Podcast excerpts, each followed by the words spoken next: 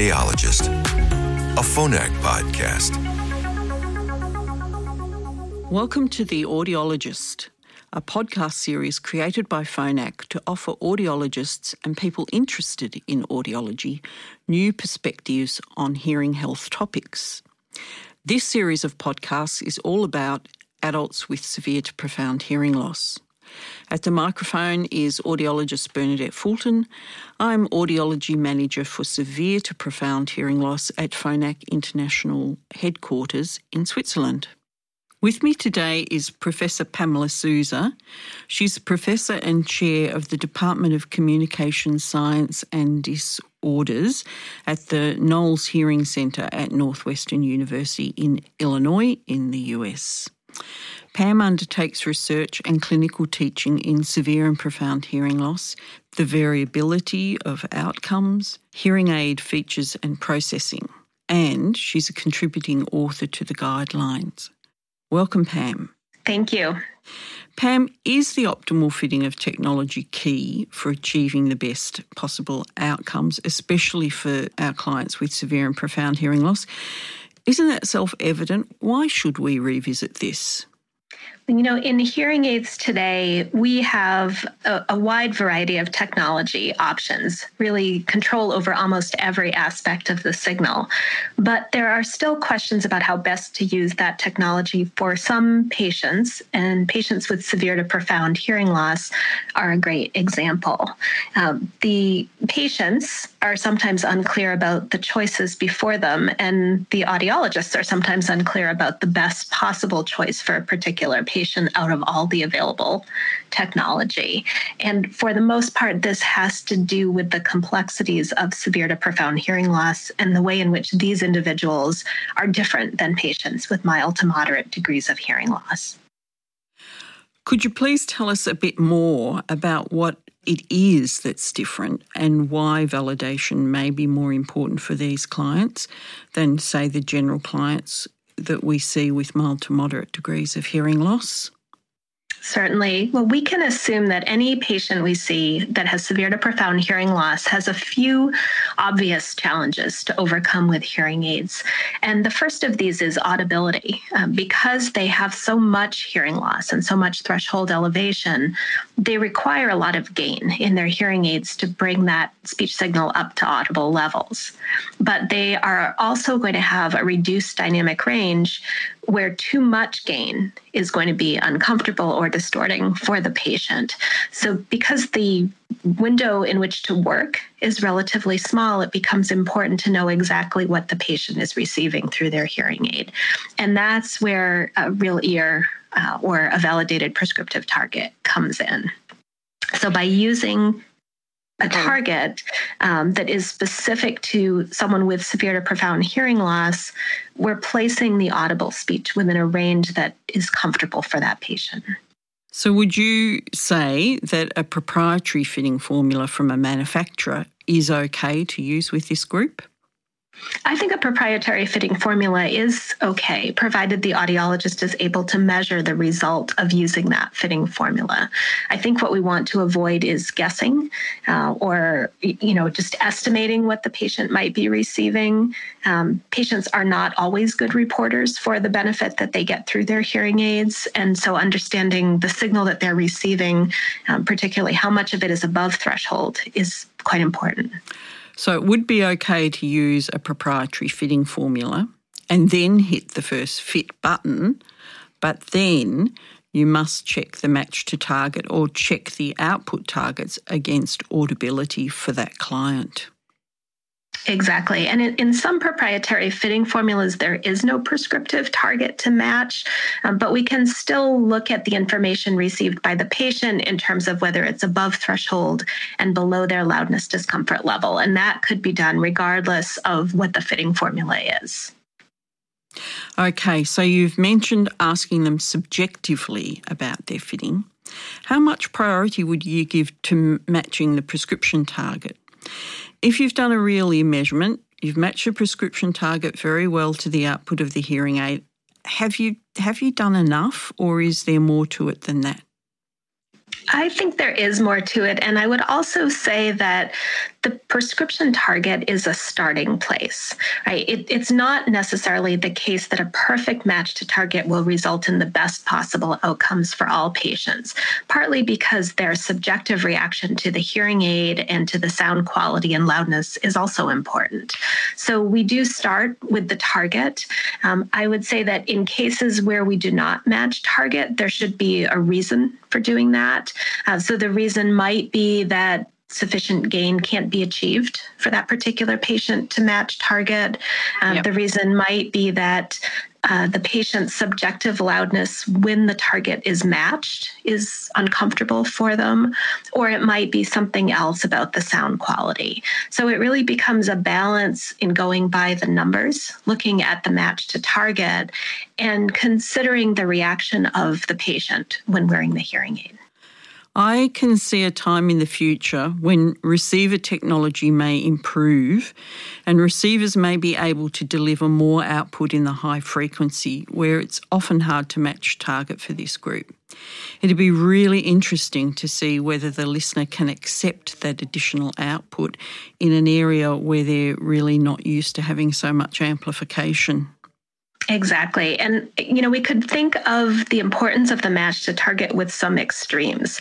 So I have certainly seen patients who really don't want gain through their hearing aids, right? They perceive that the sound quality is better when they're not hearing as much amplification and they're falling well short of target. And that's not an acceptable situation because the point of the hearing aid um, is to provide that gain so that they can have audibility. Um, so we would not want to be guided entirely by their subjective preference in that case. The real ear measurement is obviously a really excellent tool to check if that's happened.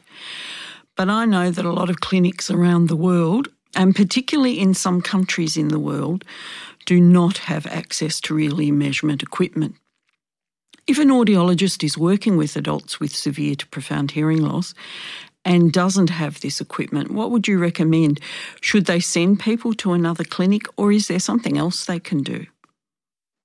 You know, so I think of this as a hierarchy of desirable approaches. So the first would be to conduct real ear with real ear equipment and therefore get a measurement of what the hearing aid is giving for the listener. Um, there are hearing aids that are capable of taking a measurement in the ear without a separate piece of real ear equipment. So that might be an alternative for clinics that do not have the dedicated real ear equipment themselves.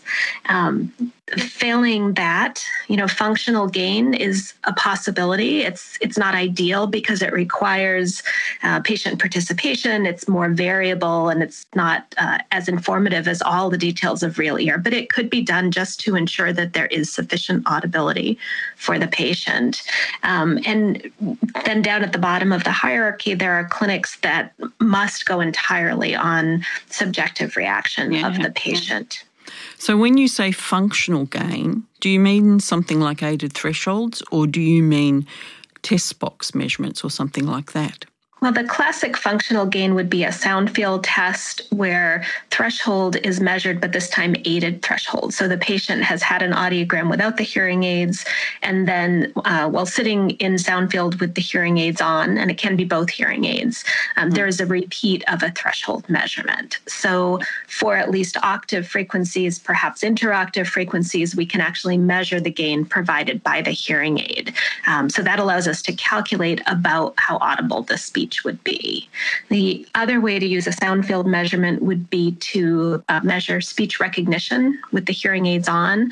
Uh, you know, this is kind of a, an older, more traditional way of fitting hearing aids, which we've abandoned as real ear became more popular, but it still works if necessary. Yep. Well, I definitely used to do aided thresholds as a routine part of a hearing aid fitting before real real ear measures were available. But I think a lot of audiologists will never have seen that technique used now.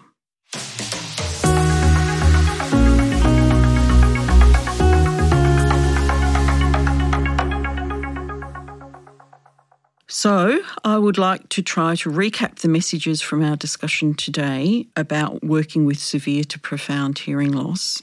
And to recap, there really aren't shortcuts. We're only going to get what we want out of the hearing aids if we really make sure that the fitting is the best possible. And the way to do that is to start by match to target and preferably a prescriptive target. If you use an automated fit, first fit, then you must check and adjust the fitting that results according to real ear measurement. And really, a measurement is really the best possible test that can be done, but there are alternative methods like functional gain that you've mentioned, which could be used in clinics that don't have access to this equipment. The other thing that you state in the guidelines is that if you've started with a match to target and then you've made some adjustments based on subjective preferences, then you've recommended that the real ear measurement should be repeated again. Is that too much measurement? You know, it is always, I think, desirable to know what the patient is receiving from the hearing aid, but the audiologist needs to apply judgment too. So we all know that there are adjustments that we make to the hearing aid programming software that are quite small and that are unlikely to result in any substantial change to speech audibility. Um, so I would say that the measurement should be adjusted if there's been a significant change. So, if you have made um, major changes to gain, um, if you've changed the hearing aid or the fitting formula, um, but probably would not be necessary with very small adjustments to something. Uh, sound quality you know if if i lowered uh, the gain at 7,000 hertz, for example. That's not going to produce a major change to the overall speech audibility. So I might not repeat the real ear testing in that case. Pam, we've got a couple of extra minutes, and I'd like to ask you another question, which is about acclimatisation. Would you ever consider providing reduced gain or less than the prescription targets for adults with severe and profound hearing loss? I would. And I think one situation many of us run into is a patient who has been wearing a previous device and has become accustomed to that device. Um, we all know that successful hearing aid wearers like the sound of their device. Suddenly, they're wearing something new, and their perception of the new device may be that it has substantially more or less loudness or just different sound quality. And I think that is particularly a case where slowly stepping into the new prescription is sensible. Um, many of the hearing aids that we use allow for automatic adjustments of gain so that uh, the patient does not need to return to the clinic in order to have each of those adjustments made. And that can be a way to slowly move them from an initially acceptable fit to something that is closer to the desired gain. So, this is quite different from a rationale that we use for acclimatisation with mild to moderate hearing loss, where you might be underfitting them initially with the aim of eventually getting them to accept adequate gain, but without a big step. What you're talking about doing is using their already acclimatised fitting as your starting point and then building on that towards the gain prescription that you would prefer for them. Have I understood? You have. And, and I think many of us who fit severe to profound hearing losses have experienced a specific situation where someone may be changing from a more linear fitting to a more compressive fitting. And sometimes the initial reaction of the patient is that that new fitting is not loud enough um, because they're accustomed to having a more linear gain. Um, I think that's becoming a less common situation as uh, we all are fitting compression, but I've certainly seen it. And sometimes those patients are um, unconvinced that the new fitting is appropriate so that it requires a little bit of gradual adjustment and counseling as well. Well, Pam, we've come to the end of our podcast today. Do you have a closing message for our listeners? You know, just that the technology is a wonderful tool for us, and I think a thoughtful approach to that technology. Um, the patients reaction is very important, but understanding what we are giving for them is also quite important. And it's all exa- uh, exacerbated in severe to profound loss because the range we are fitting in is sometimes quite small. You know, really, you may have a 20 to 30 dB dynamic range to work with. So, understanding the speech audibility, the loudness, comfort, and uh, the patient's subjective reaction to it are all more important, I would say, than in a mild hearing loss fitting. That's a really important message. Thank you so much for joining us today, and thank you especially for your work in making the guidelines for best practice a reality.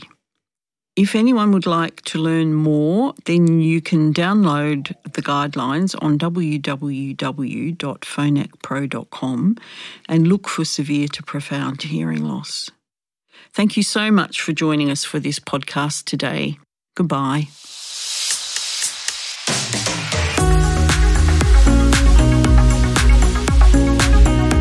Audiologist, a Phonak podcast.